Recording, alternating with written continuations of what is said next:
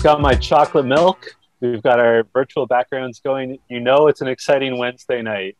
I'm John Chidley Hill. And I am Sheldon Alexander. And this is You Killed It, the podcast the challenge. This is a big second episode for Spies, Lies, and Allies. Episode two. And I'm, I'm still in. I'm still in and it's good. I, am enjoying wait, it. I didn't. I didn't realize that you might be out on the season after. no, episodes. do you know what it is? Do you know what it is? It's because the more and more I watch these new episodes of the challenge, I'm realizing how much they're switching kind of what the show was that we were used to. Yeah, we'll fair. get there. We'll get there. But you know, it's becoming a lot more, as we always talk about, Survivor, right? More so than like the challenge stuff. And we'll get there. But I'll say off the front end, I bet the Ashley thing was way worse than oh, what yeah. they showed. The party scene that they had at the beginning, where they're showing everyone like dancing, getting down, having fun. I bet there was a lot more there going on. But you know what I mean? I still like it, obviously. I'm here. I love it. But I'm just acknowledging the difference. Like they're keeping me in still. They're keeping me in someone pointed this out, and I'm sorry, I can't remember who, and I have lost it in the mentions. My apologies to whoever it was. But they pointed out that part of the season, it's more than 50% Europeans or Africans. It's probably because it was easier with COVID 19 protocols to get people to Croatia if they we're already in the European Union. Mm-hmm. I guess yeah. there's some Brits, which is complicated because of Brexit, but it's a good point. I also have to say, there's too many people on this season. There's people that they'll mention, and I'll be like, "Who? Who are yeah. you? Where'd you? What? Who?" There's got to be a purge at some point, right? Or this is just going to be a super long season with uh, both are possible. trying to trying to recoup the money, right? As all businesses are right now, figuring out a way to recoup the money. So maybe we're in for a super long season of the challenge. But what I will say is, uh, we got a bunch of messages because the challenge after show. This one was from, and first off, we never say this off the front end, and we probably should, but wherever you're listening to this pod, remember to. It's not called subscribe anymore, but follow on Apple Podcasts, wherever you're getting this pod. You know, uh, same thing goes for SoundCloud and on YouTube. You definitely can still like and subscribe there if you're ever listening to the pod. And I wanted to read this comment because there, when people write into us and you know they write something that's well thought out, I like to give them a bit of credit for that, right? Because you took the time to do that. The least we can do is take in and we read them all, but we can add a little more to it and read it on the show. So this was from Sonia. Sonia wrote this, and this was off of a conversation we had last episode. And for the record, this is a great example of doesn't always have to be glowing of something that we do. So Sonia says, y'all have to watch the challenge after show. You miss you miss so much gameplay, discussion, understanding, and the twists wrongly, and it twists wrongly your perceptions of the players. Case in point, the whole list debacle was started by Amanda. Emmy and Corey were the original ones that were slated for the House vote. Amanda went to Emmy looking for dirt on the rookies. Amanda told her she needs to spill to save herself. So Emmy told her about the list. Amanda rehearsed with Emmy about how to message the list into a big scandal and approach Tori and Anissa with it, not to uh, ingratiate herself with them, but to have them spread the info and the vets would believe them because Anissa and Tori were well liked. The vets wanted to get out the rookies that were the biggest threats. They're not necessarily going after the survivor US players. They viewed Emmy and Corey as the biggest threats. Corey proved himself in the elimination. Emmy will prove herself throughout the season. Uh, so your thought that Renan and Michaela putting a target on their backs by coming in second during the daily challenge was wrong. Michaela's writing the list uh, was to rally the rookies and unite the target to the vets. She did the same thing in Survivor writing the hit list in the sand. Jay, who was in an alliance with her, got rid of her before she could notice he's not really in her alliance. Michaela talks too freely with people she doesn't know too well. She's smart and strategic and has leadership abilities. The vets didn't want her skills to be used against them in their plans. I really like your podcast. We don't have the full view of the game as discussed by the players. They don't hide anything except for spoilers, and sometimes they slip. Watching the after the challenge would immensely improve your podcast. P.S. Nam got COVID. Josh's partner Lauren is getting the D edit. Supposedly she said something racist. Sonia, there's a lot there. I mean, first thing Sonia, I'm going to say. Go ahead, Shelly. Well, first thing I was going to say is I purposely, if you listen to this pod a lot, we talk about spoilers and all that a lot, right? And I always say I never want to listen to spoilers. I never really want to like so I understand the point of hey, watch the after show because there's a bunch of other things that go on. But that's not really what I want to do with the pod. I enjoyed the pod as us giving what our thoughts are with the information that we have all the time at the time in real time. Do you know what I mean? So yeah. tonight, for example, I watched the show live and then there was a bit of time before we were about to record and I saw the after show pop up on my timeline. I clicked it on and it was okay. There's nothing much. There's nothing crazy that happened in it. So it's going to be hit or miss. But in no way, and I know what you're going to say as well, would we be making a commitment to be like, oh, we're going to watch the after show? Not a chance. And I don't want to. Like, I, I want to come on here, and this might sound weird, be wrong about stuff. That's the fun of us doing this pod. It's not about us trying to be right or trying to be like, hey, we're the smartest guys in the room. We know what they should or shouldn't have done. So I'm fine with you telling us that we were wrong. I'm cool with that. I'm okay with that. I mean, we are the smartest guys in the room. But no, we're the kidding. only guys in the room right. We are the only guys in this room right now. That's true. As we record this, right? So. I, am just kidding, Sonia. Um, I appreciate all the feedback, but I agree with Sheldon. Part of the premise of our podcast is that we focus on how the show is presented within the confines of the show proper right? Like we are operating under how the editors uh, show us, like choose to show us the narrative, how the producers choose to show us the narrative. Sheldon works harder at avoiding spoilers than I do. Like I follow a lot of people on Instagram and like I'm a little more into the gossip than Sheldon is, I think. But yeah, I don't like it that's interesting and I think our listeners if they need more should be watching the after show but I don't necessarily want all that behind the scenes detail. I sort of like part of the fun for me is you and I, Sheldon, guessing and then finding out later if we were right. Yeah. And it's, I don't mind uh, being wrong. Right. Totally. And like, obviously, I appreciate all the listener feedback. And by all means, you guys can tell us that we're wrong. It happens. We're not I'm infallible. Totally fine with it. um, we also, listener and, and real life friend, Nick Ashburn, did a little scouting report for us. If you do not know Nick, he is a fellow sports reporter who reports on the Toronto Blue Jays and basically did a scouting report of some of the new competitors. So I thought okay. I would read out what Nick has for us. And uh, yeah, and we'll just keep things moving. He says Kelz from Too Hot to Handle. This is Nick's opinion. I think he came off as just another meathead in episode one, but I suspect he wins over the audience by the end. On Too Hot to Handle, which the premise is it's a bunch of hot people who come together and can't do anything sexual at this retreat or they lose money from a prize pool. He basically didn't link up with anyone and dubbed himself the accountant trying to protect the money. He really leaned into that persona, and it was quite funny at times. He has a dry sense of humor that can come through. And he says of Michelle, that she's one of the most masterful social players in Survivor history.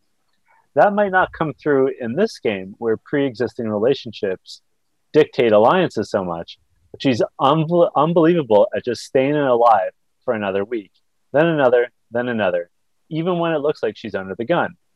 Super resourceful and surprisingly throws in the occasional physical win. Don't know if she has raw endurance to excel in a final, but if so, I could see her as a winner or big time player if given more, uh, more of an opportunity. Tommy, also from Survivor, won one of the worst seasons of Survivor in recent history with a highly social game. I have to say, I appreciate that insight. I can't get into Survivor. Like, I'll watch yeah. Big Brother, but so thank you, Nick. Thanks greatly for doing that dirty work for us. yeah, greatly appreciated. He says that Tommy was very good at persuading others and keeping the target off of himself, but Nick's not sure if you'll have the same success with smarter people. Didn't really impress in challenges, but later claimed he threw some to avoid being seen as a threat. It's unclear if that's true. That's usually not a great strategy in Survivor. Anyway, I don't expect him to do much. And then Michaela actually really liked her on Survivor, but how things played out makes a lot of sense. She always has tons of potential with her combination of brains and athletic ability, but would do too much or say too much and get the target on her. I was hoping she uh, she'd learn her lesson, but nope. So nope. thank you, Nick. I appreciate the the background. Yeah, totally agree. And especially in an episode or in a season where there's so many people, getting those little background notes help and give you sort of context in terms of who you should be rooting for. And someone off the front end, you know, Ed, who comes in to this episode, starts it off pretty early in episode two. I actually wrote this down that he seems like a bootleg Johnny Bananas. I don't know why, but those are just the vibes I was getting. I don't know. I noted that he looks like Matthew McConaughey and positive toxic positivity had a child. Wow. wow. Okay. Okay. I think fair enough. I think we don't like Ed, but we'll talk about that more. yeah. There yeah, for sure. Uh I'm still if we're debating debating how we feel about Ed, how do we feel about Gabo? Because he's still kicking this narrative of when I was a kid and New Jer- I was a kid, I saw Jersey Shore, and then it became my dream to be on American television. And I wrote, you know what? Dreams do come true, Gabo. Dreams do come true. I, like, is that a real thing? Is that actually possible?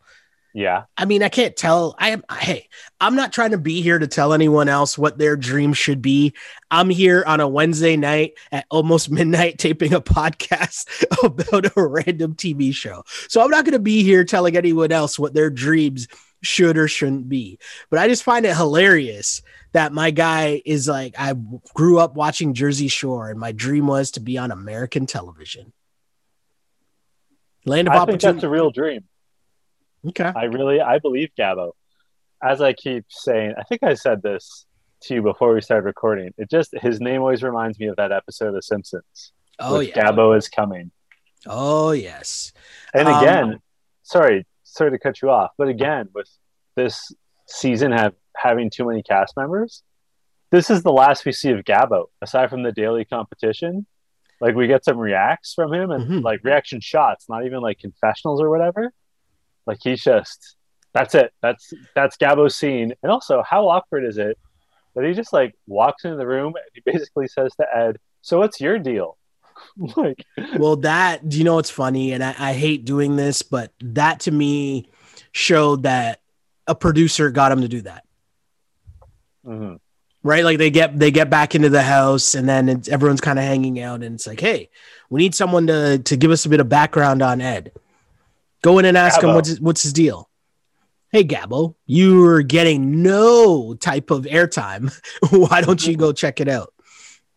So I also with with Ed and Nelson, like they don't have two brain cells to read between them. Like when how did how did your guy Ed describe himself? A genius in disguise. I'll believe it when I see it. Hey, I mean, he was off to a good start. He's off to a good start. Um, off to a good start, though. I don't know about the dance party. What? There's a long line of us talking about the dance parties, and this is what I mean as well. we got to see some people's moves. We got to see some people hanging out, you know, and it was cool. But I need more. I need more. As someone who on this pod consistently will always talk about how much I love the club scenes, how much it means to me on the challenge episodes. I felt like it was long. I felt like there was a lot going going on, but it wasn't mm, I don't know. I felt like the one part was edited. The one part where Tori does the flip, like they strategically cut around that. And that yep. further goes to my point of old school MTV. They would have shown exactly what she was doing because I think we know exactly what she was doing, right? Yep. I also I have a question for specifically our American listeners, which would have affected this scene. Mm-hmm. Oh, I know exactly what you're going to say. What music is playing? Yeah. Because up here in the True North Strong and Free, it's just like generic, like. Oh, yeah. Like generic, generic like Muzak. Yeah. Like it's, it's not by anyone, it has no lyrics. Mm-hmm. And we've learned the hard way that seemingly in the United States, they're getting actual music. So please, American listeners, tell us, was there actually because like if there's like no, of course there was. Like if without playing, a doubt there was. They're playing like WAP. It makes it a different. It's a different. It's a different scene. You're right, and that you know what? Maybe that's it maybe that's what's been going on the past few seasons with the club scenes. Even when we go back to the liquor dome and whatever else has been going on, I haven't been feeling the club scenes because the music has been so trash. And so I'm seeing them like dance, but I'm not believing it. I'm not buying into it enough. Hmm. Interesting. Interesting. My follow up question is for you, my dear co host. Last season, well, mm-hmm. two seasons ago, we referred to it as the liquor dome. Yeah what are we going to call their party space this season? I don't know. I need more time. I need more time. I have I have a suggestion. Okay. I'm just spitballing here. It's more of a tropical destination this season. How about Sea Lounge? After wasn't that an actual spot here? Yes, it was. It was after, right? after the dearly departed uh, Cabana Pool Bar that was on Wellington, west of Spadina, in the early 2000s. I'm just spitballing. I'm not married okay. to the idea. I'm just trying to well, come up with something. The one thing we should mention too, right? Like there's two different club scenes, right? Yeah. Like one, they were just partying at the house yeah. There's one they were partying at the house, and then there's the other one at an actual spot. So we got some time. And I like your music theory. Your music theory has made me rethink this whole thing, my whole thought process, your music theory. So it's interesting. I need people to let us know what's going on. Um, also, I think someone needs to let Ashley know what's going on. Because, like, you know, we see your man's Nelly. We know Nelly's to be Nelly him and Berna, they got something going on. But somehow we see Nelson get up.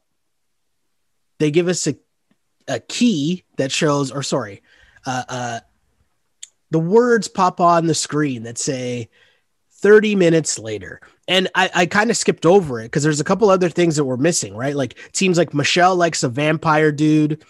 Also, we talked about Tori and, and Kelz. We see them cuddling and seeing all that. But the big relationship drama surrounds Nelson. So Nelson is hanging out with Berna, and then we see it says 30 minutes later, he slides into Ashley's bed. Immediately, immediately, okay, from last episode when this came up, we knew this wasn't going to go well. But at this moment, what do you make of Nelson's work here where he's, you know, he's doubling up in the same night. What are your thoughts? It's the sloppiest thing I've ever seen.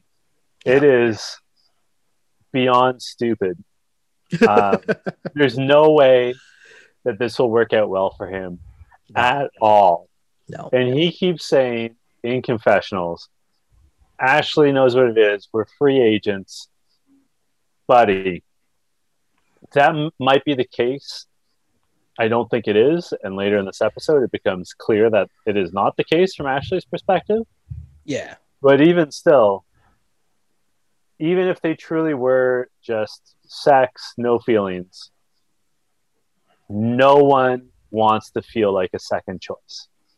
Yeah. And listen, anytime that comes up, oh, we know what we're doing. We're just friends. Like, come on. Let's be serious. That, that only lasts for so long. That's a very hard needle to thread. Mm-hmm. And I mean, Nelson does not have the parts to, to to thread that needle. And also, when you add in the personalities involved, and like you and I like Smashley. she's been on. Oh yeah, we're like I'm a fan of hers. Totally, but she is not the calmest, coolest, most collected person at the best of times. Yeah, I do want to read at a uh, listener comment, Carrie B, reacting to me saying, "I think I like Nelson." Goes, I just want us all to keep in mind. We always say, "I think I'm starting to like Nelson in the beginning." It's true. Now, last season, he and Fessy swapped likability roles, so we shall see. We period shall period see period. Well, Carrie, you said that on August 13th. It's now August 18th. And I have to tell you, you were correct. Didn't take long, did it?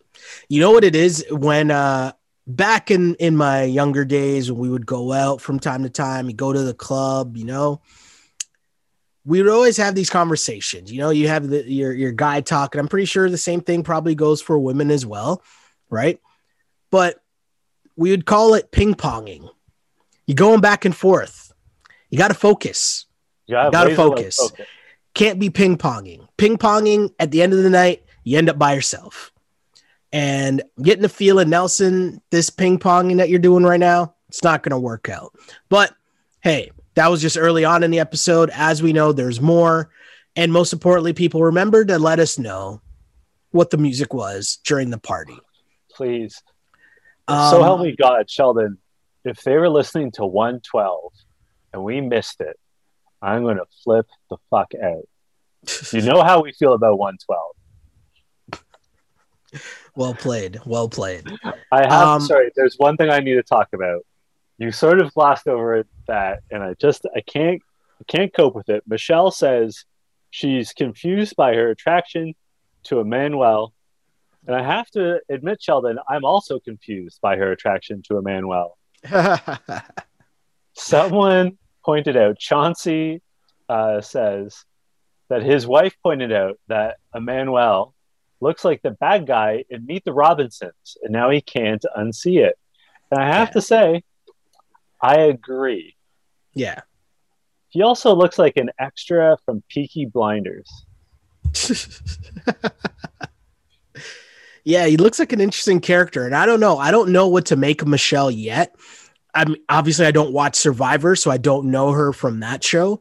I did happen to catch an Instagram live randomly last week that was Michelle. I guess she does like normal Instagram lives weekly, yeah. like a show and uh, she had on Amanda and Ashley, and it seemed fun. Like they seemed like a pretty funny crew. Like so, you know, she seems like good people's. If we're gauging this off what we do on this show, and two people that we obviously like are Amanda and Ashley, and if they were co-signing her, okay, cool. Seems like cool people so far, minus the whole vampire thing. We just got to see where this goes. We just got to see where this goes. I'll also say something that Michelle did that I liked and thought was good gameplay was the morning, I assume, after the elimination. She speaks to Tracy because, after all, she'd stolen Devin from Tracy, and she apologizes for taking him. And yeah. Tracy says in confessional she hopes to get Devin back at some point. But I thought this was a good move by Michelle.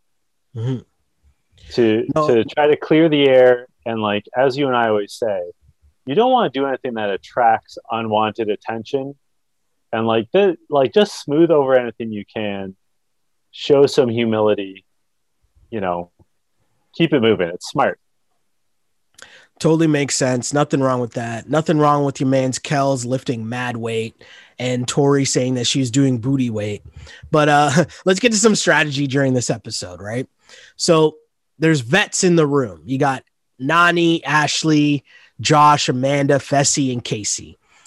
and we're seeing the actual follow through of what was talked about in the previous episode, where they got to just get focused on the vets working together.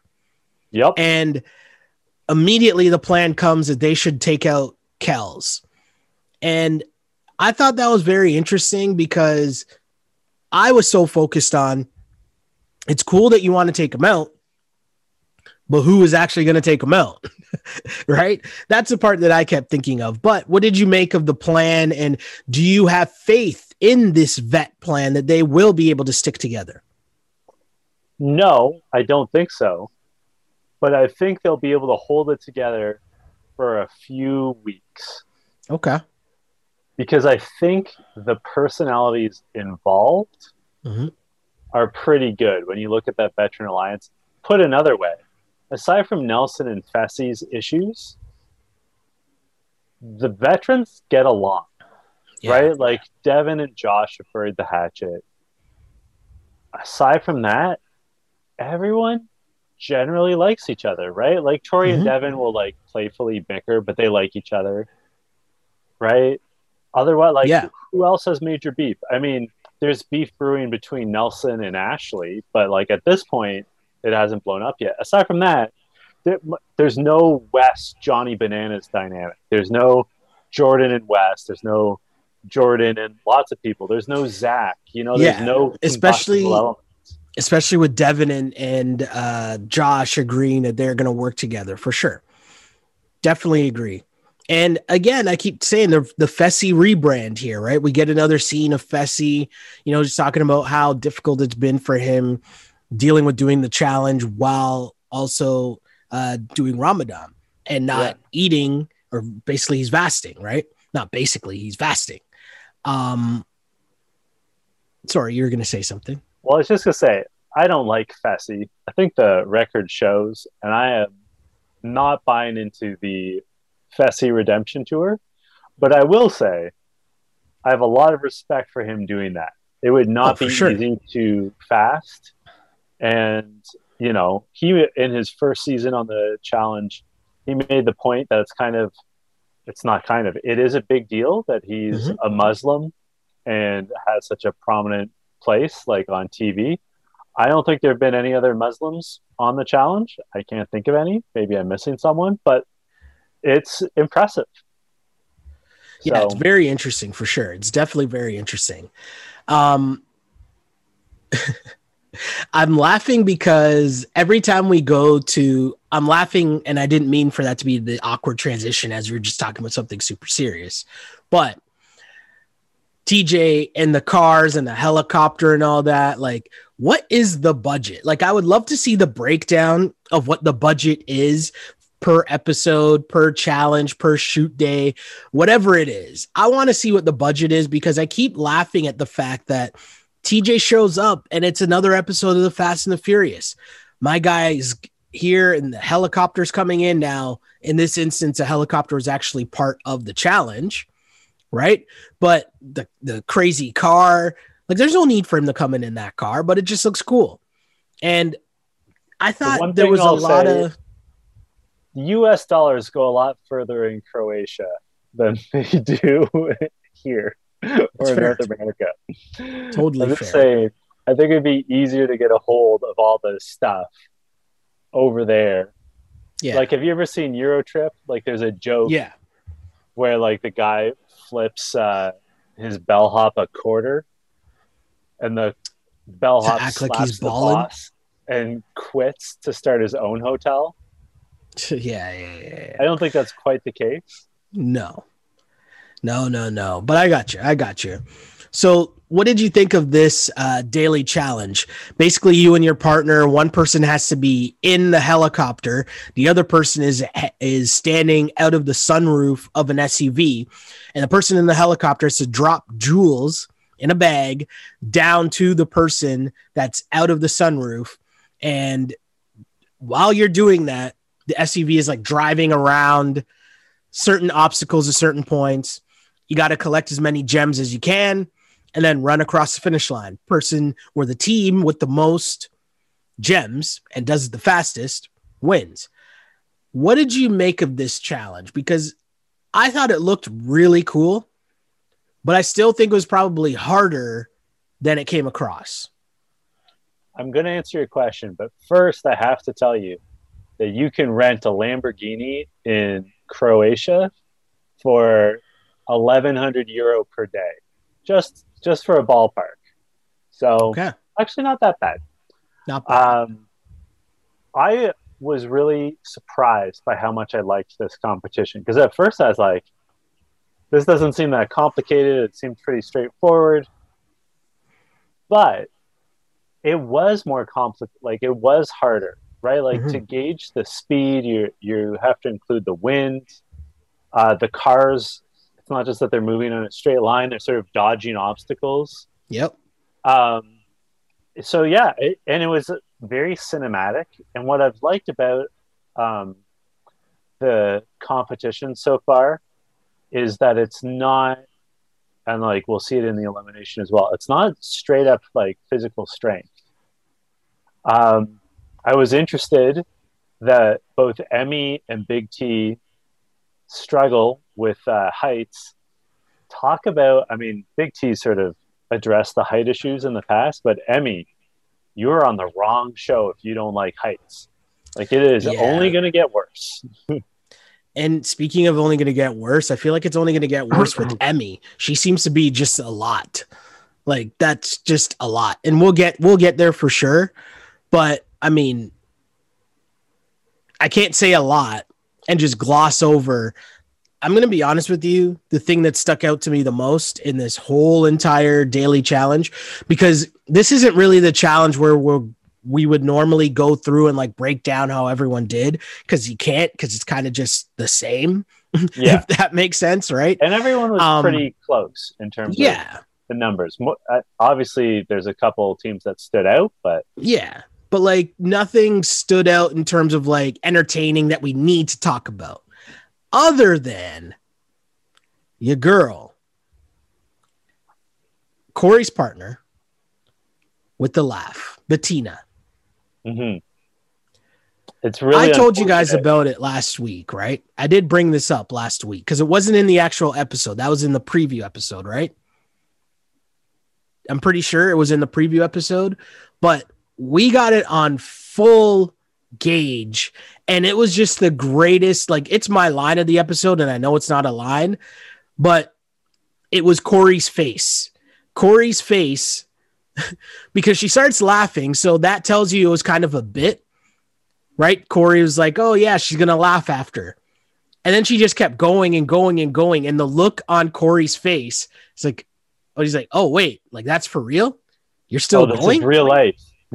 What like that's not like what what is happening here? That was the best. That I thought was amazing. That made me laugh. That was the thing to me that stood out about the whole entire challenge. hmm I I mean, she sounds like a dolphin.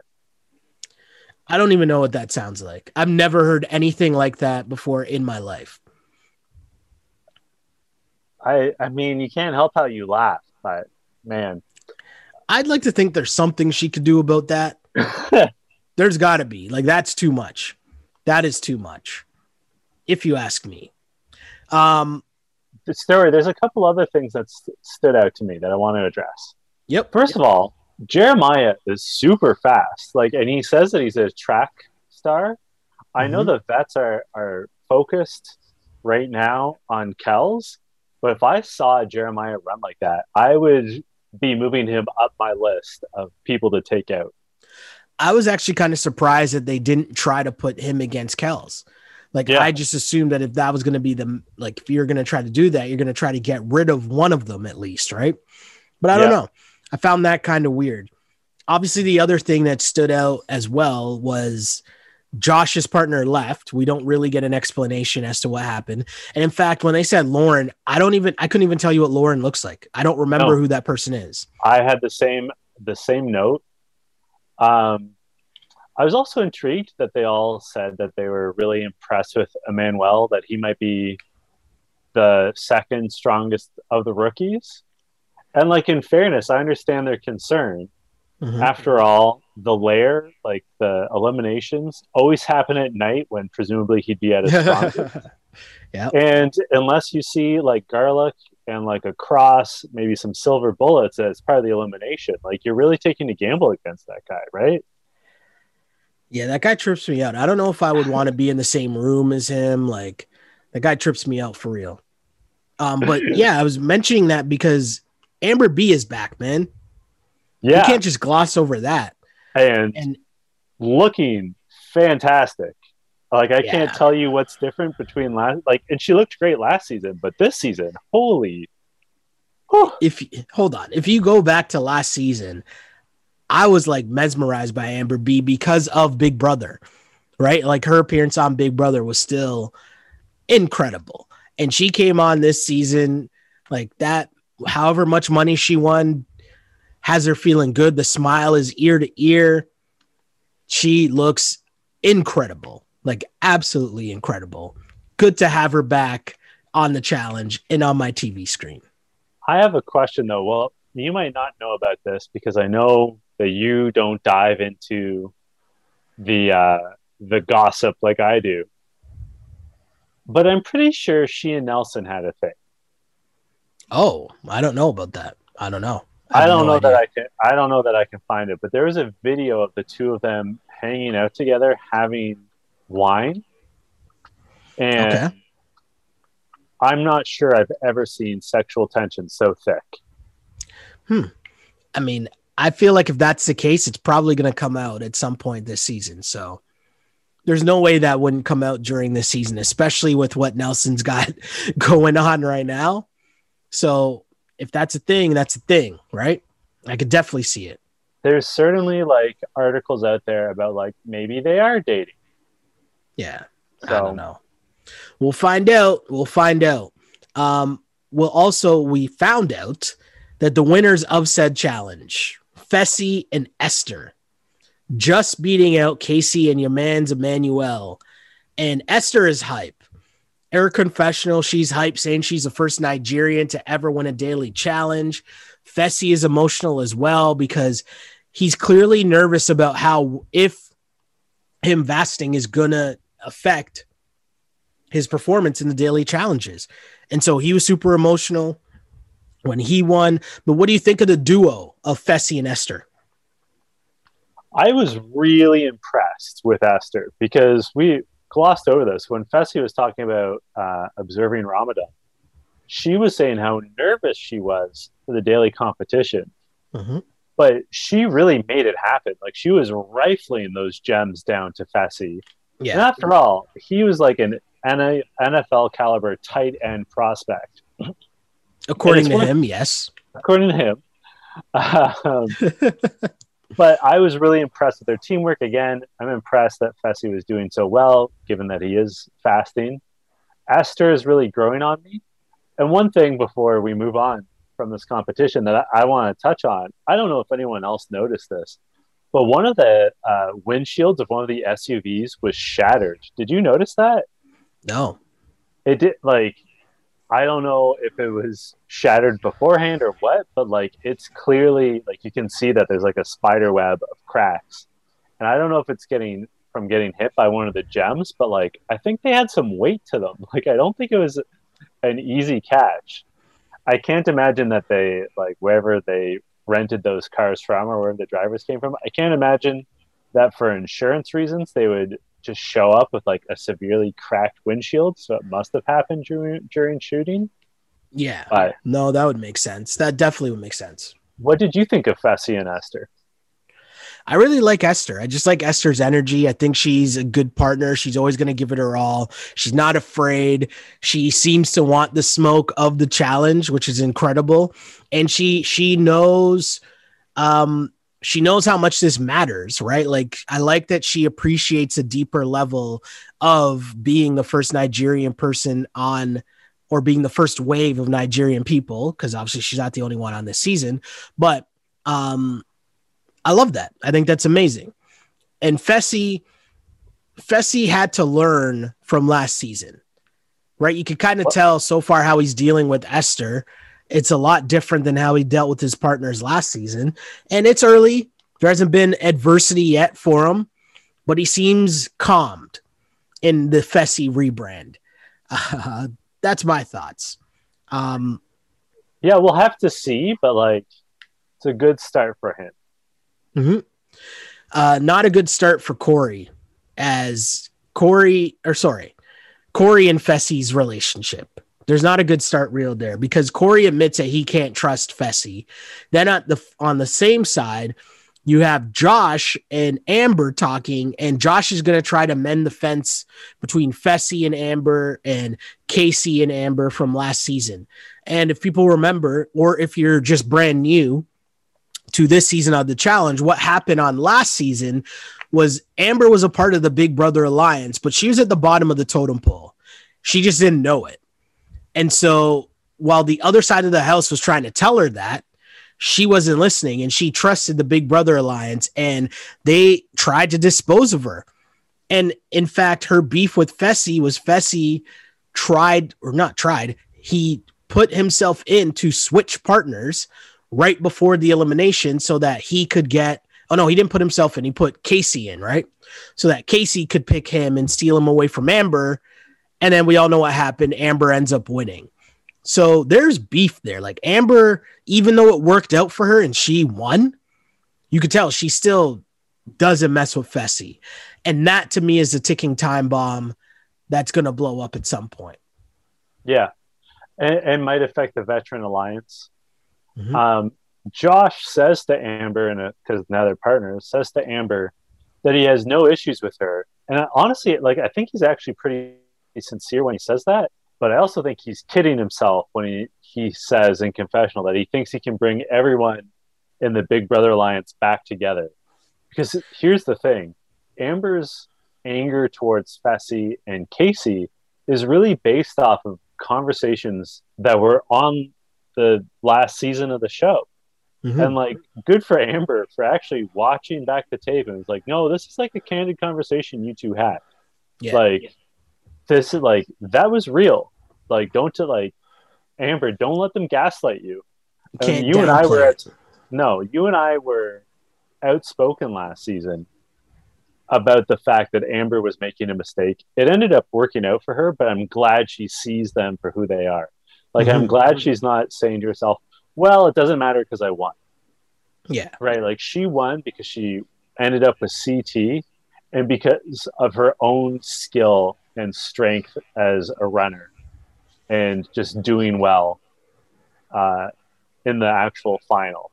So, like, she won despite them, not because of them. And I'm glad she has that straight. Yeah. Um, let's move on and let's get to, I guess, one of the main events of this episode. And that's your man's what's going on with Nelly and Ashley. And we got a glimpse of what was going to happen earlier because when Nelson finished his daily challenge, he came over and Berna was there to kind of hug him. And then Ashley came over to kind of, you know, get some Nelly of her own as well. And then you fast forward to later on, we get the second club scene, and they're having a conversation, a full on conversation. And Ashley's admits to him, I think I'm catching feelings for you. And Nelson is thrown off guard. I'm thrown off guard. But do you think that she actually was catching feelings for him or she could sense Berna coming? And so then when she try that's when she tries to, you know, up her game. I think a little bit of column A, a little bit of column B, and Ashley herself suggests maybe she's got the challenge house goggles. maybe she's feeling some kind of way because she's in the challenge house. You know, little lonely, little horny, little stressed out. You know, definitely, definitely. I think Ashley, you know, there is a, a little form of human nature here where you're sensing the competition, and so you step your game up. And Nelson tells her, like, come on, that's not us. That's not what we're doing. Blah, blah, blah. Tries to talk her out of it. But then immediately goes right over to Berna. And then you know how this is going to end. It doesn't really look good.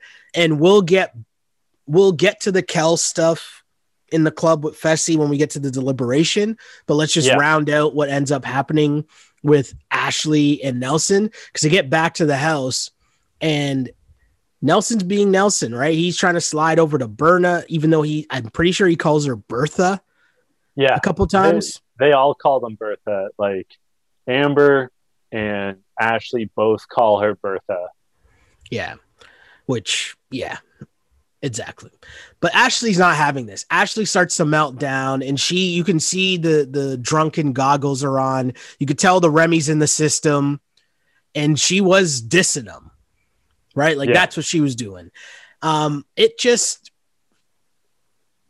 it was expected, but I almost felt bad for Ashley because there's one point where Nelson actually Nelson actually says to her, "I'm trying to save you right now."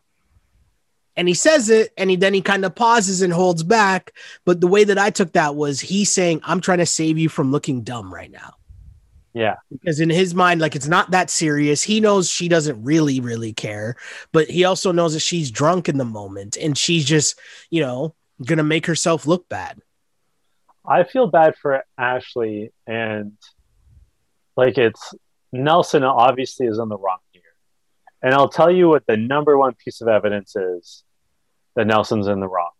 He oh. said it last episode. Ashley moved to Austin just down the street from him. He lives in Austin. Mm-hmm. They are having relations.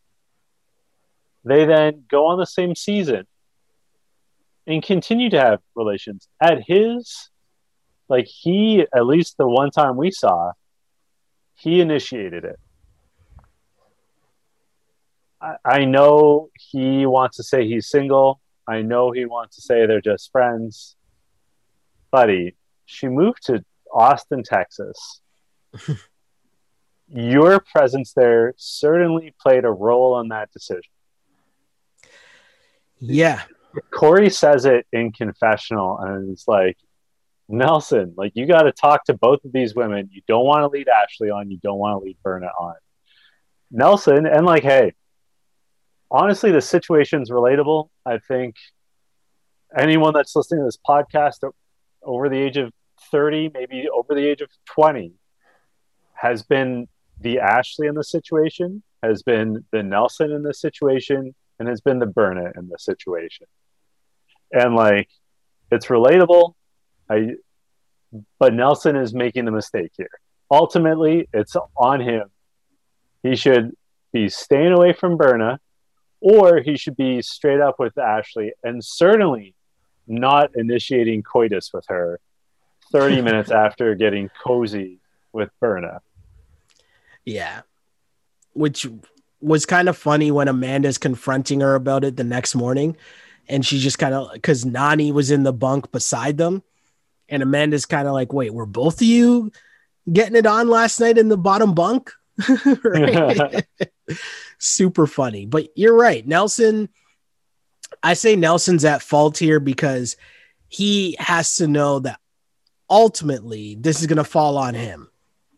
Right? Ultimately it's going to fall on him and you're just messing up his your own game, which also makes no sense. But speaking of the game, there's something else big going on. And that's from the club but then back into the house. This is Operation How Do We Get Kelz Out of the House? Which obviously, you know, Fessy went up to him in the club and this kind of points to what we are talking about at the very front end about Kelz being pretty smart. Because this conversation with Fessy in the club, I thought was super interesting. Mm-hmm. Fessy comes to him and he's trying to make a deal, right? And but he says it in a kind of slick way, like you know, two of us, we're kind of like the biggest guys in the house, and people are expecting us to go at each other. But I think if it'd be smart if we just come together and say, "Hey, I'm not going to come at you if you don't come at me." And he didn't say it like that, but much like I just said, Kelz puts that together. He's like, "Oh, I get what you're trying to say, but I don't really buy that." Because you're only coming to me now because you're in a position of power and so, how real do I take that? And I thought that was super interesting because he's correct, but it's also bold to call it in the moment. Mm-hmm. What did you think of that? Well, I mean, I was impressed with Kelz this episode. Mm-hmm. I thought his read of the whole situation from start to finish was correct. Like he got sort of swept away by events, but I don't think he could have done anything differently.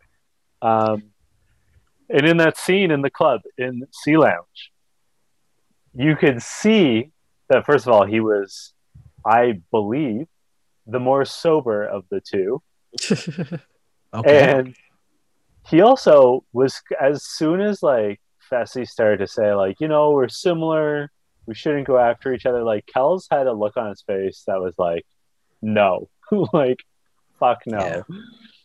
Um, what I think is interesting, and I had this in my notes, I swear, I'll, I'll screen cap it for you, Sheldon, was that this is a good plan. The problem is Josh is too involved in the plan. And sure, Josh. Is not the master manipulator he thinks he is. Right? Yeah, and yeah, but neither is Fessy. Neither is Fessy. And again, like I'm I stand by what I said being impressed with Fessy doing these competitions while fasting. That'd be incredibly difficult. And you know, there's going to be, they always have a, a mini final, right? Yeah. The mini final is going to be hell on. But also, fasting all day and then having alcohol at night, not a great combination. Like, I, Fessy doesn't strike me as a, a guy who can hold his liquor particularly well, given what we've seen on this show. Mm-hmm. But to go all day without food or water and then and like sweating and everything and then drinking like not to tell him how to run his life, but maybe abstain from drinking too while you're fasting when you're in this environment, right? Where you are like trying to make game decisions and like keep a good head on your shoulders. Because I, I think Fessy kind of blew it with uh, Kelz in the club. And then when your tag team partner in all this is Josh, not a great combo. Yeah, and also just the fact that you obviously had the conversation with Kelz and then you go right to Josh afterwards to like huddle up. Probably not a good look, probably a dead giveaway of what you're doing. But again, also, Kelz wasn't buying it anyways. And as you head into the deliberation now, Josh comes up with again outlining the plan. So you got to remember two things are going on, right? Fessy went to Kelz, and Fessy's plan probably wasn't that bad. Kelz just read through it. Josh's plan in the deliberation was very interesting because Josh comes out and he's saying, you know, I've been hearing from a lot of people. And anytime you're hearing from a lot of people, chances are there's not a lot of people, right? But Josh claims he's hearing from a lot of people that Kelz has been trying to make deals with everybody. And how did you how did you take this this whole scene? Because I thought Kelz, if he handled handled himself well with Fessy in this moment against Josh, I thought it was perfect what he said to Josh. He handled himself so well.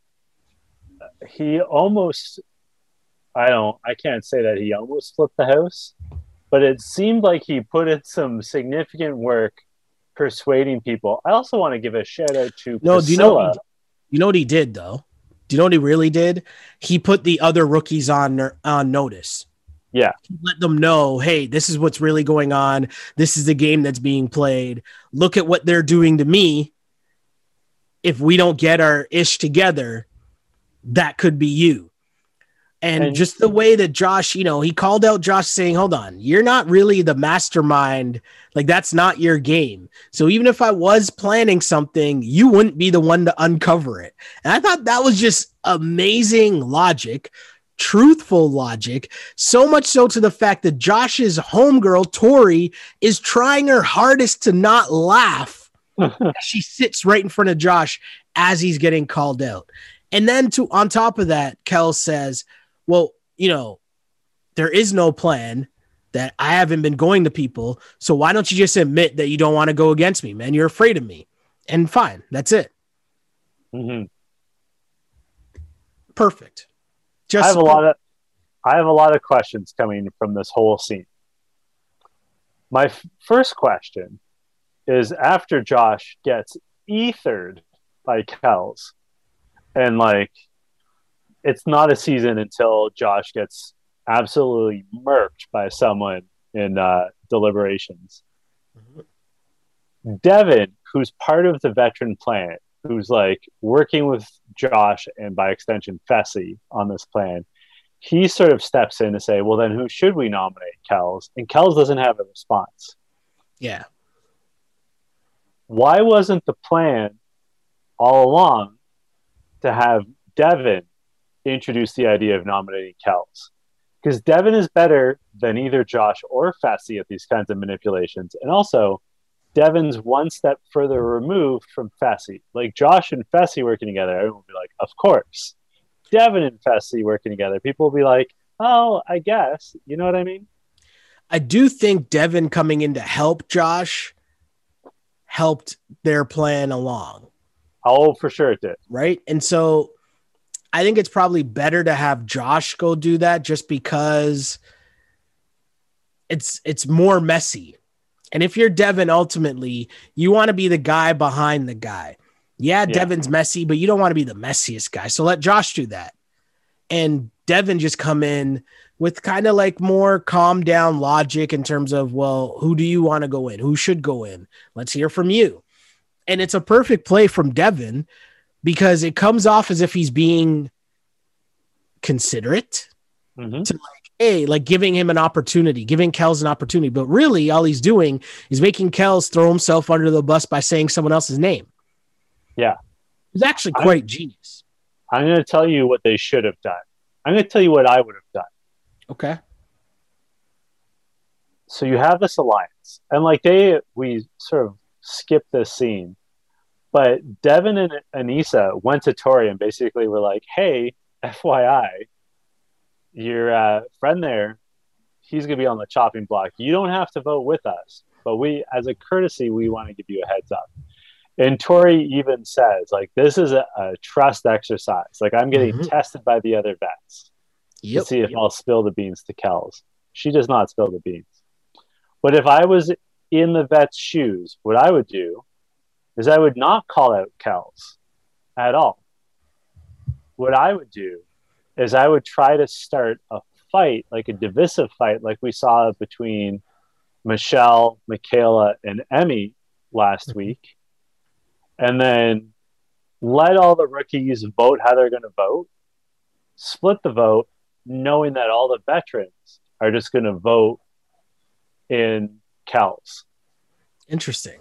Right. So have the rookies sort of eliminate their own votes by like, I don't know, half voting for Tommy and half voting, and I guess it's Tommy and Big T, and the other half voting for I don't know, Emmy and Ed as an mm-hmm. example. Let them split the vote and then just count on all the vets voting for Kelz. Like I don't I'm sure we'll see some to, of that down the line. Yeah, I'm just saying I don't think you have to even like do what Josh did or what Devin sort of backed him up on. I don't think you even have to introduce it as long as you know like, hey, we've got like nine solid votes here. We just have to have fewer votes yeah out there right? No, totally, totally makes sense. And hey, at the end of the day, Kelz ends up being the vote, so maybe they did something right. I don't know. Um, there's a lot of bargaining going on, who's going in, who's not going in, but it ends up being Emmy for the women and Ed for the men. Uh, the one thing I did see from the after show was that Ed, they did tell Ed ahead of time he was going in. Um, before they start, though, TJ because he's one of the best hosts there is on television, says, So, Emmy, how do you feel about this? And Emmy says, Well, Mr. TJ, and I'm not going to lie to you after that. I don't, I have no idea what she said. There's just a lot of crying. There's a lot of like, she was just sad. And it's not even that I couldn't understand what she was saying. It was that I tuned out because I was trying to figure out why she keep calling him Mr. TJ. That's what really threw me off. Because she's respectful. Sure. But like I don't know it was just a weird look. Like she is just all over the place. She had the, you know, she started melting down during the elimination. Now the same thing's happening, but or not the elimination, the daily challenge. Now the same thing's happening in the elimination.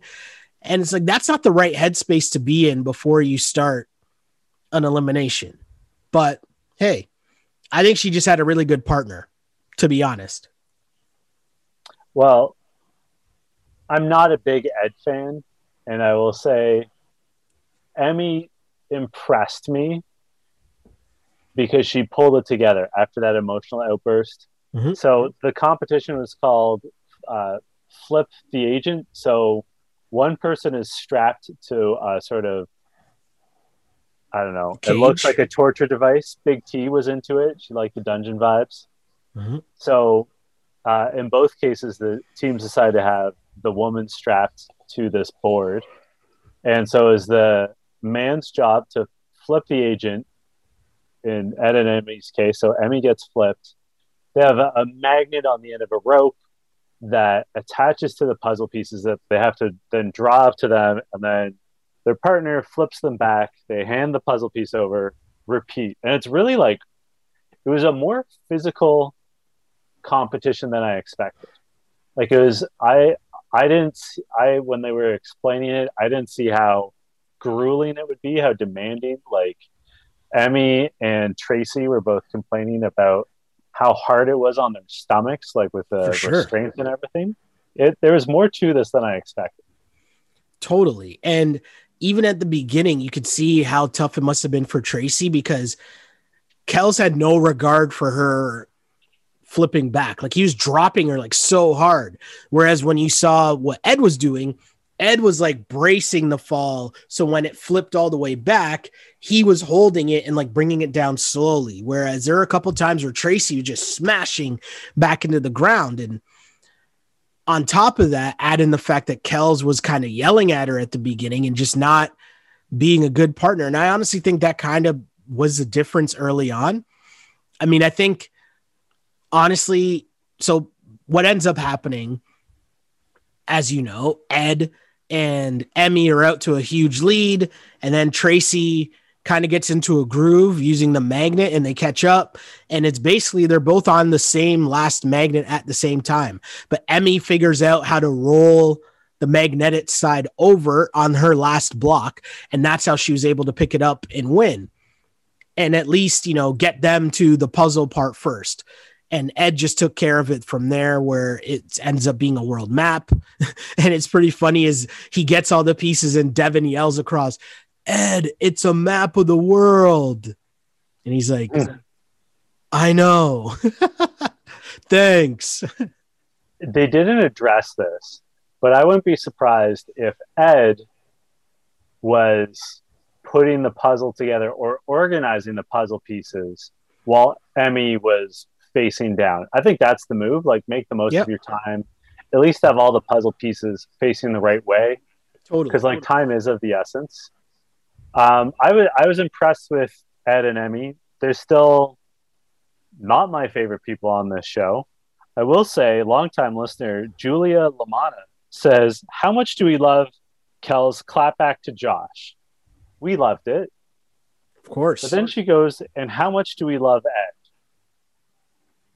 Just speaking for myself, not so much. I feel like him and Emy, it's just like they're, it's like turn it down a couple notches. Like I get it, you're hype, you're on TV, cool, but you know, either way They're, though, they both have that Big Brother shouting and confessional vibe, which I do not like. Yeah. You know, yeah, but they split they win. up.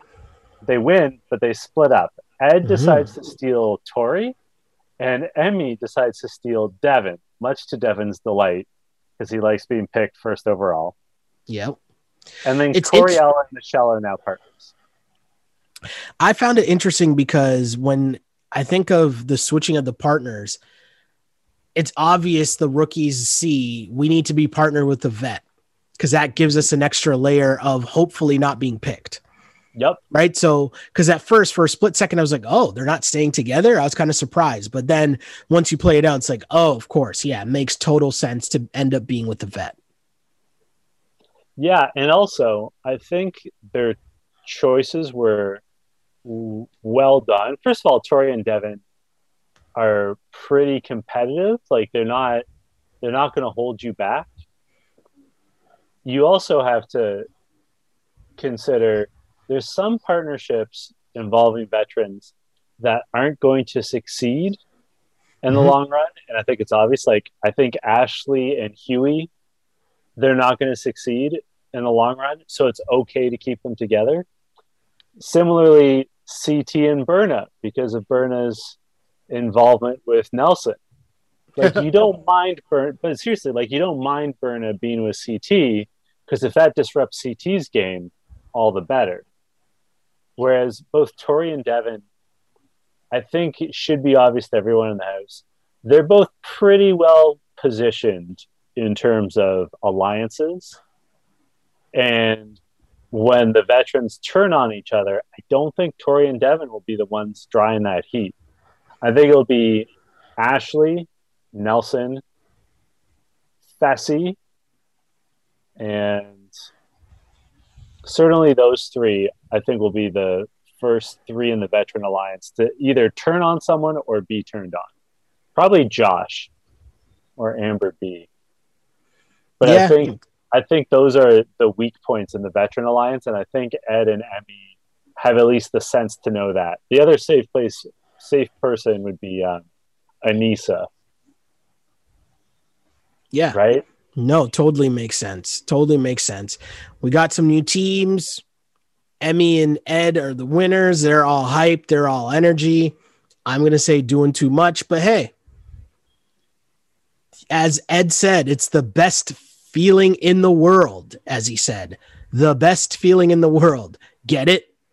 Because it's a map of the world close quote. And that's you where know, I thought he was bootleg Johnny Bananas.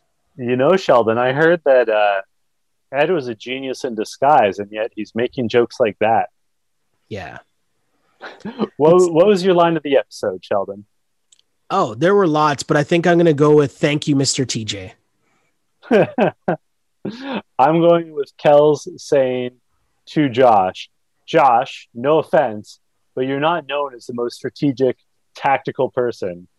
Yeah. Because I love it when Josh gets ethered in uh, deliberation. And that was, I mean, it's just perfect. Yeah. Uh, who killed it for you this week? That's a tough one for me. It's a very tough one, but I got to say Ed because I think Ed got put into a very tough position just coming into the house and automatically you get tossed in. And I'm convinced that he won that elimination for them right? Like he just was a good partner. He calmed her down because she was rattled going in, but he calmed her down. He his positive energy seemed to wear off on her. He was just super hyped up, but did a good job in that in that uh, elimination, and that was that. I think for me, I'm going a little bit off the board. I think it's all the veteran men because Operation Get Kelz out of the house worked pretty much flawlessly. Mm-hmm. I yeah. don't think I don't I don't think they executed it perfectly, but they got the job done, which is what counts. Result driven business. That's right. Where can people find you on social media? You can find me on Twitter at Shell Alexander, Instagram, Sheldon Alexander. And of course, like and subscribe to the pod, as mentioned before. Hit that like button if you're listening or watching on YouTube. Follow the pod, search On Blast Podcast, get all our videos. What about you, my dude? You can find me on Twitter and Instagram at J Chidley Hill. Um, if you do follow me on Twitter, Uh, I hope you have an abiding interest in Canadian politics uh, because I'm covering the federal election to some degree. So you uh, you'll see some stories about that. And hey, if you're not Canadian, you're not interested in Canadian politics, maybe this would be an opportunity to learn about our bicameral legislature. You know. what am I supposed to say to that? Amazing, man. Until next week, this was You Killed It. You killed